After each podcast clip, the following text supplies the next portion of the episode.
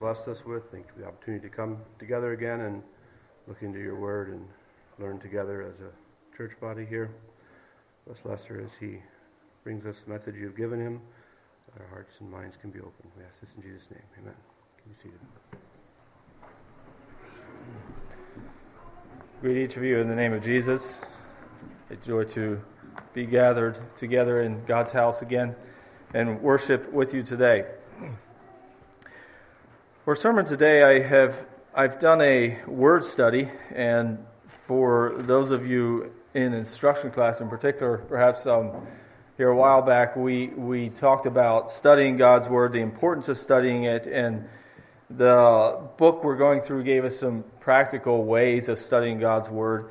One of them is is to, to do a word study, to look up a word or a theme in the scripture, and uh, I, I enjoy studying that way, looking at God's Word that way.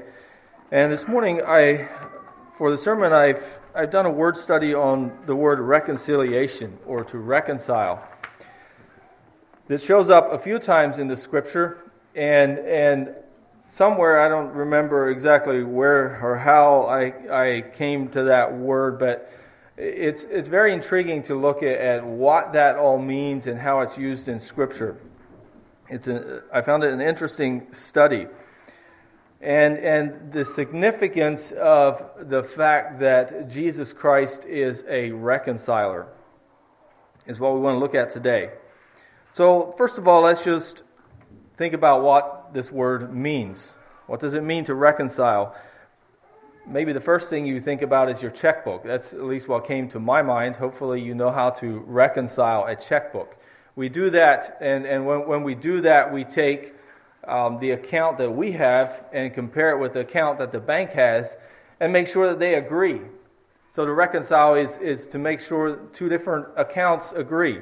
If, if we don't come out with the same numbers, there's a problem. There's a lack of reconciliation. Um, uh, several dictionaries I looked up, and as well as the Thompson Chain reference in my Bible, um, to bring into agreement or harmony, to make compatible or consistent, to restore to friendship or harmony.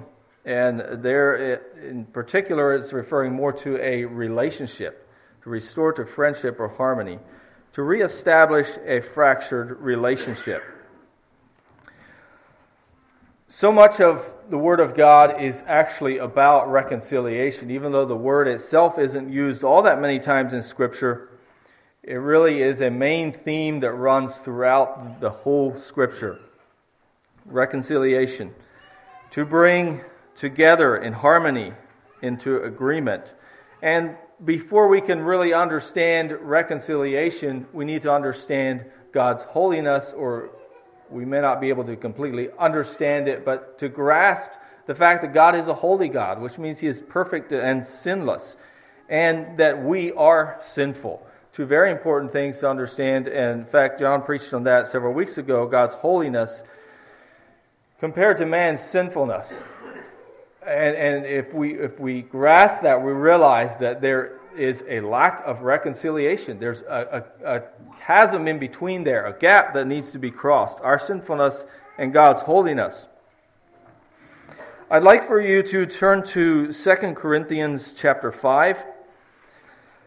And I'm also going to be looking at Colossians chapter 1. These two scriptures are probably the, some of the clearest explanations of reconciliation and what it means in the Word of God. So I'd like to read 2 Corinthians chapter 5, verse 18 through 21. It says, Now all things are of God, who has reconciled us to himself through Jesus Christ, and has given us the ministry of reconciliation. That is, that God was in Christ, reconciling the world to himself, not imputing their trespasses to them, and has committed to us the word of reconciliation. Now then, we are ambassadors for Christ, as though God were pleading through us. We implore you on Christ's behalf, be reconciled to God.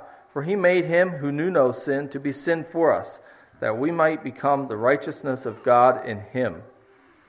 And then Colossians chapter 1, verses 19 through 23. So I'm going to be flipping back and forth between these two, so you may want to keep your finger there eh, back in 2 Corinthians. Colossians 1, verse 19.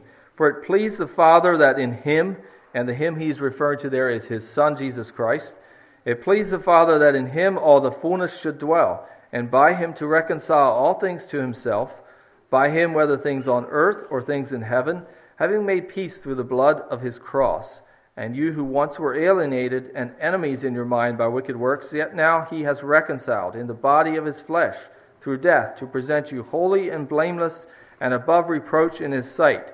If indeed you continue in the faith, grounded and steadfast, and are not moved away from the hope of the gospel which you heard, which was preached to every creature under heaven, of which I, Paul, became a minister. I want to point out several phrases from, from both of these passages that kind of give us a picture of, of what reconciliation is in the scripture. He says that God through back in, in 2 Corinthians yeah, 2 Corinthians chapter 5. Um, God through Jesus Christ. And then he says, also uses the word in Christ in Colossians. In him, all the fullness should dwell by, and by him to reconcile all things to himself. So he uses these words, uh, basically saying, through Christ, in Christ, and by Christ, the Son of God, there's reconciliation. He reconciles the world in 2 Corinthians 5:19, reconciling the world to himself, not imputing their trespasses to them. And he says reconciling things on earth and things in heaven. So this reconciliation goes beyond just my relationship with Christ, but it's it's the world, it's creation, it's heaven, things in heaven and things on earth. And we'll look a little bit more at, at that later on. And it's about not imputing our trespasses to us, becoming the righteousness of God. We who once were alienated and once were enemies, He now presents us holy and blameless. That's what reconciliation is. And then he talks about the ministry of reconciliation as well, or, or you could say the, the um, by ministry means serving. It's the idea of serving, being a servant to, and a word, or you could say a message of reconciliation that has been given to us. If we continue in the faith and are not moved away from the hope of the gospel. So we have this ministry, this message of reconciliation that's been given to us, this hope of the gospel that we have. So I want to dig a little deeper into this. Um, we, we've looked at these two scriptures, but, but now going beyond that into the whole theme of reconciliation throughout Scripture. Reconciliation is alluded to many times in the Bible. So there's a, a few verses in Romans I know that talk about reconciliation as well. Um, it's, the word is, itself is used in times in, in reference to um, reconciliation beyond what we're focusing on here about what Christ does, such as a married a man and a woman being reconciled to each other and some things like that. But these two are the main scriptures here that really explain what reconciliation is. But we can find, we can understand reconciliation by going back to Genesis. Um, you remember Adam and Eve were, were evicted, put out of the garden after they sinned. So their God's holy um, standard was broken, and man became sinful. And there was a need for reconciliation. I'd like for you to turn to Genesis chapter 3. I want to point out something interesting that I've noticed there. And it's really showing us, I believe, the, the need for reconciliation and then um, God's work in accomplishing that throughout um, time. And, and we continue, we know we continue to look toward a time in the future when there will be um, a reconciliation that we have not yet experienced. In Genesis chapter 3, after Adam and Eve are evicted from the garden, it says we know that there was two trees. It tells us earlier there was two trees there. One was the tree of the knowledge of good and evil and one was the tree of life. And there was a commandment given to them that they are not to eat from the tree of the knowledge of good and evil. But I don't see any commandment restricting them from the tree of life. However, here, after they're put out of the garden, God says in verse 22 of Genesis chapter 3 The Lord God said, Behold, a man has become like one of us, to know good and evil. And now, lest he put out his hand and take also of the tree of life and eat and live forever. Therefore, the Lord God sent him out of the Garden of Eden to the ground from which he was taken. So he drove out the man, and he placed cherubim on the east of the Garden of Eden, and a flaming sword which turned every way to guard the way to the tree of life. It appears that, that God realized here, well, he didn't just realize this because he knew this all along, but he had to block access to the tree of life because of sin, lest they live forever. And, and it seems like this was God's way of putting a restraint on sin, realizing that if Adam and Eve eat from the tree of life, they will live forever in their sinful state. So God blocked the way to the tree of life. And I think this is showing us that God has put restraints upon sin. The next time we read about the tree of life, then, is in the book of Revelations. If you turn to Revelations chapter 2,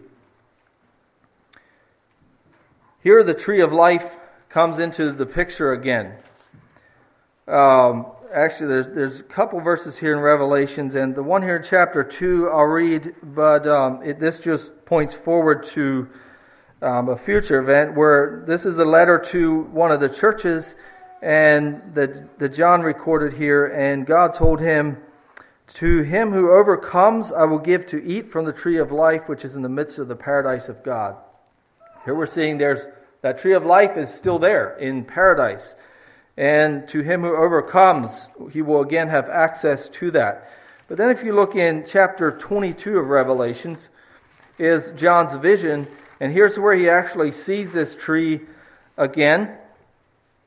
And it says in chapter 22, verse 2 in the, mid, in the middle of its streets, so he's seeing a vision of, of heaven. In the middle of its streets and on either side of the river was the tree of life, which bore twelve fruits, each tree yielding its fruit every month. The leaves of the tree were for the healing of the nations. Um, he goes on to say how there be, be no more curse, and the throne of God and the Lamb will be there. But here we have that tree of life again, and, and an open access to it. And verse 14 Blessed are those who do his commandments, that they may have the right to the tree of life and may enter through the gates into the city. So here's John's vision of a future time when sin is eradicated. There is no more sin. It has been conquered completely. And there's again access to the tree of life, and there's again everlasting or eternal life. So God has put a restraint upon sin as part of his work of reconciliation. I don't know for sure, but it seems like perhaps if, if God would have not put any restraint in place, could it be that man would have become so sinful and so wicked that he would never have understood God, that he would have completely forgotten God and never been able to understand or come to salvation? We know that God also restrains sin in many other ways throughout this, the, the Bible. He, he brings the flood. That was his restraint upon sin. Man was becoming very wicked, and he decided at that time to destroy the whole earth with a flood. That was a restraint or, or like a check on, on, the, the, on sin and evil. The Tower of Babel was another time when God's people were disobeying Him. They were making plans to become more and more powerful, increasingly powerful and, and self centered, basically. So God um, interrupted their plans, restrained their sinfulness, and He confused them by giving them different languages, causing them then to spread out over the, over the earth. And Throughout the Old Testament, we see uh, many accounts of war, and even times when God sent his people, the Israelites, into war to destroy their enemies. Again, this was God's way of restraining sin. He put in place kings and rulers who also were given the responsibility of restraining sin. It tells us in Romans 13:4, referring to the government, he is God's minister to you for good. But if you do evil, be afraid, for he does not bear the sword in vain. For he is God's minister and avenger to execute wrath on him who practices evil.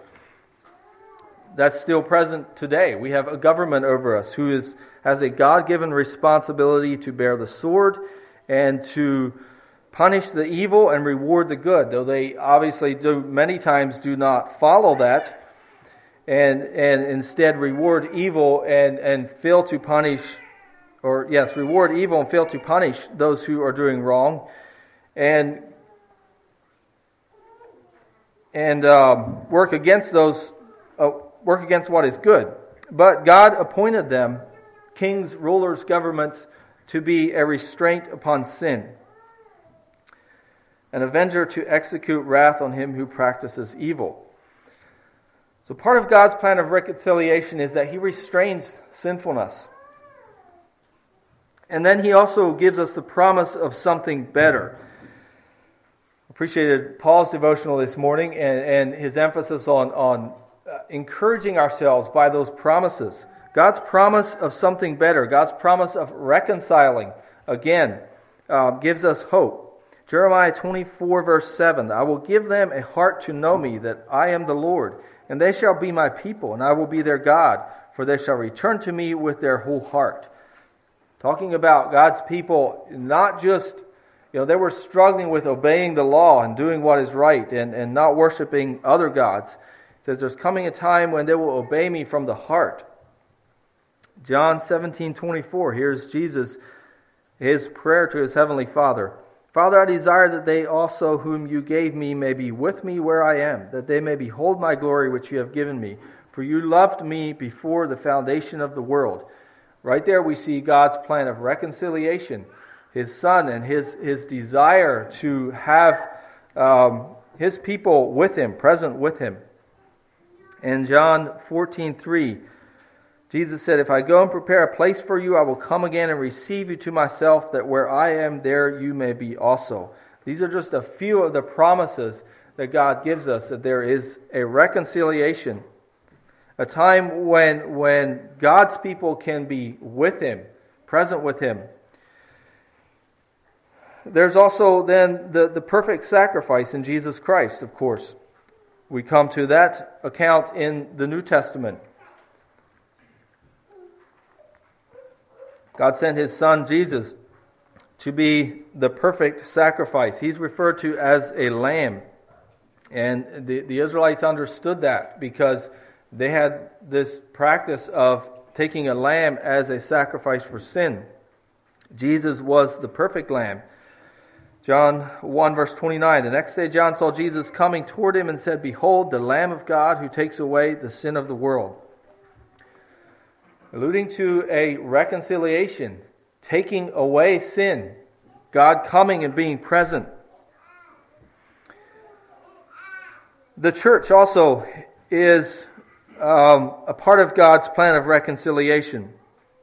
There in 1 Corinthians or in 2 Corinthians 5, he tells us we have this ministry. Um, or this, this word, this message. The word there means um, what is spoken or communicated. It's, in the Greek, it's logos, which is used a lot in a, a common Greek word in the New Testament means spoken or communicated. He gave us the word of reconciliation. It's for us to pass on, to communicate, and for us to, um, it's our ministry, our serving or attending to. And he also says in verse 20 that we are ambassadors. And if you look on in, in the first verse of chapter 6, then, um, we then, as workers together with him, also plead with you not to receive the grace of God in vain. And he says in verse 20, we're ambassadors. We're working for Christ in this work of reconciliation. We're workers together with him. As a church, we're called to be in the work of reconciliation. And another important part of reconciliation is the ultimate destruction or doing away with, with all sin and, and the final judgment or the punishment that will be meted out upon sinners. We can find a lot of details of that in the book of Revelations, and I'm not going to take the time to, to even turn there because it, it's I, don't, I didn't know where to start. But um, read the book of Revelations or, or listen to the book of Revelations. Sometimes we ignore it because it's hard to understand, but I found it especially helpful uh, to, to listen to it. I'm not sure what it, what it is about it, but a number of years ago, I, I listened to the book of Revelations on an audio Bible, and it was dramatized to some extent, so there was some, some noise, background noise, and that kind of thing going on there, but it, it, it somehow that left an impression on me of how, how real that is, and how um, sometimes maybe when, when I just open the Bible and read it, I get hung up on well, what does this mean? Or what, what's he referring to here? But to just, just pay attention to what happens in that, um, that account, that vision that John saw, and how that sin is destroyed. Um, there is, they use the word, uses the word avenge there, which means to retaliate, to vindicate, and to punish. God will God will punish the evildoer and he will make things, make things fair in a sense. Uh, as, as people of God, we, we are called to endure, to overcome, to, and we know that we will face persecution for what we believe. And, but, and it, in this world, it seems like evil just prospers.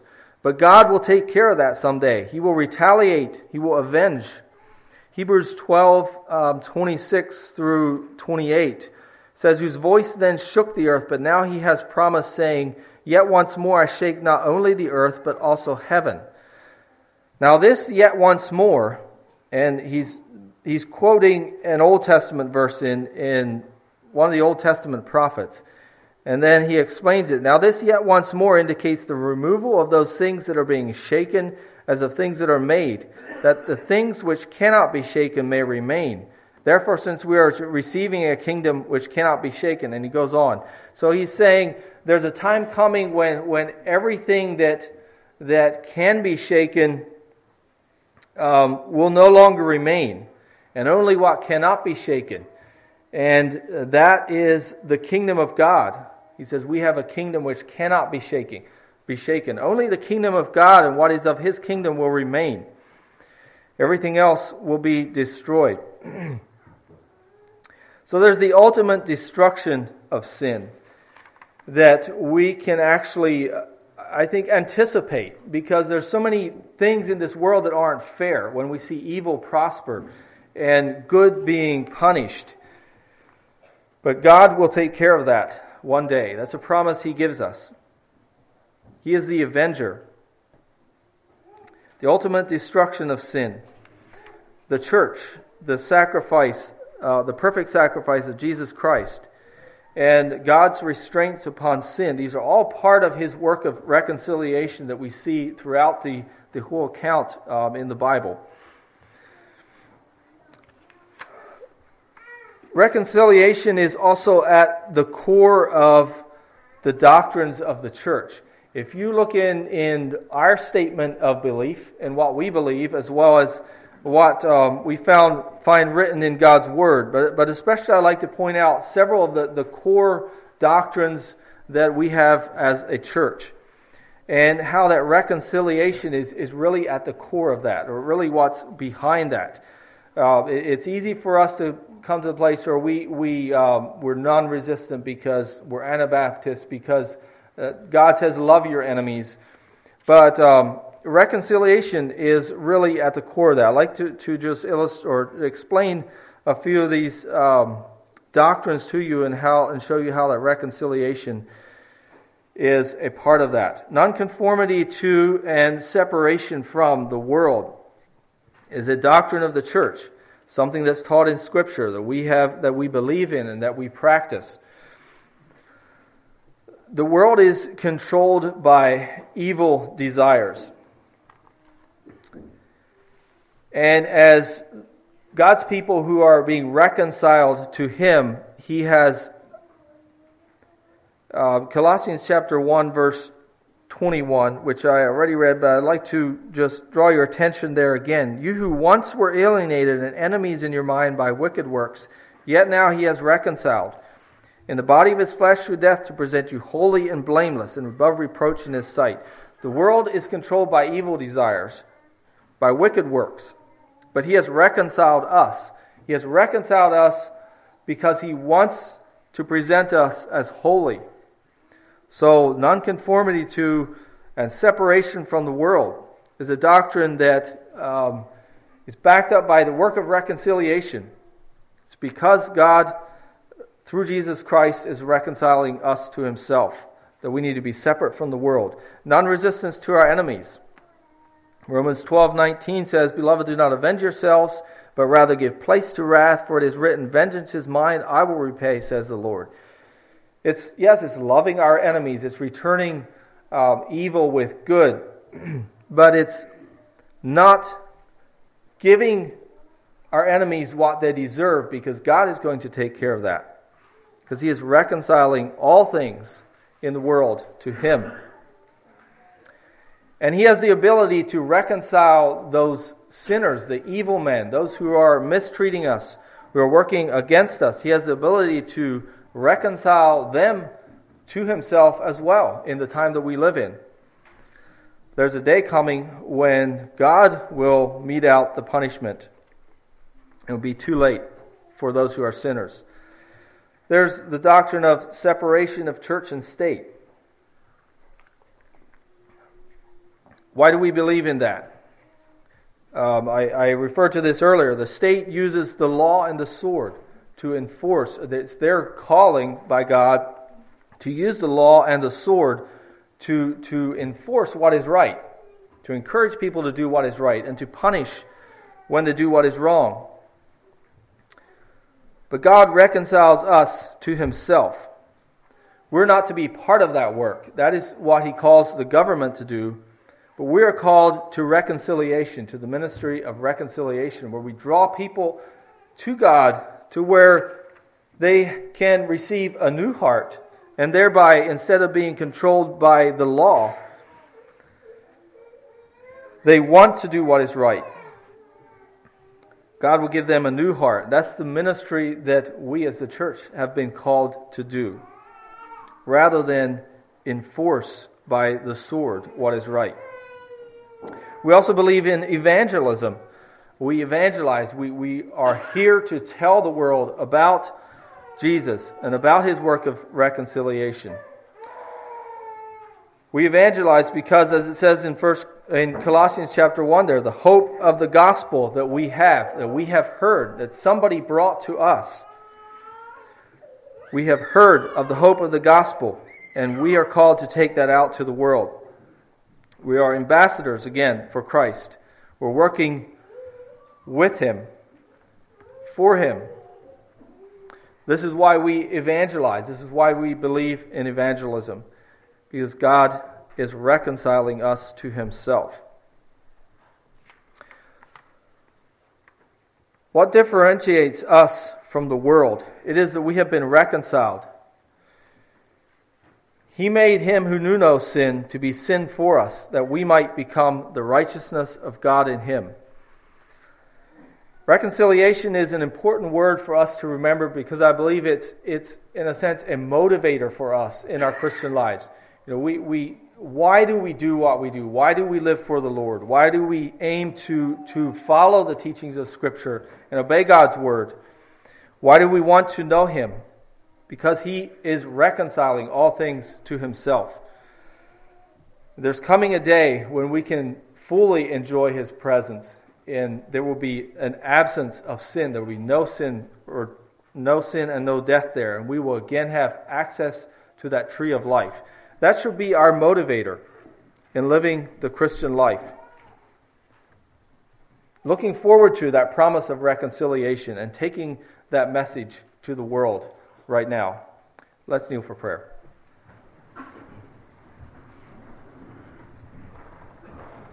Father in heaven, we thank you again that you have sent uh, your Son, Jesus Christ, to this world as a perfect sacrifice, as the Lamb of God to take away the sin of the world. Thank you for revealing to us this work of reconciliation, of, of taking our account of sinfulness, reconciling it with your account of holiness. For you see us as perfect and blameless. Help us to be able to grasp this, this difference, um, that this, this division that sin has brought, and then the work that you have done in reconciling us to you again. May we have a passion to take this message of reconciliation to the world, to overcome evil by reconciliation rather than the use of force. Thank you that you have called us as a church in this work and help us to be faithful. We pray in Jesus' name. Amen.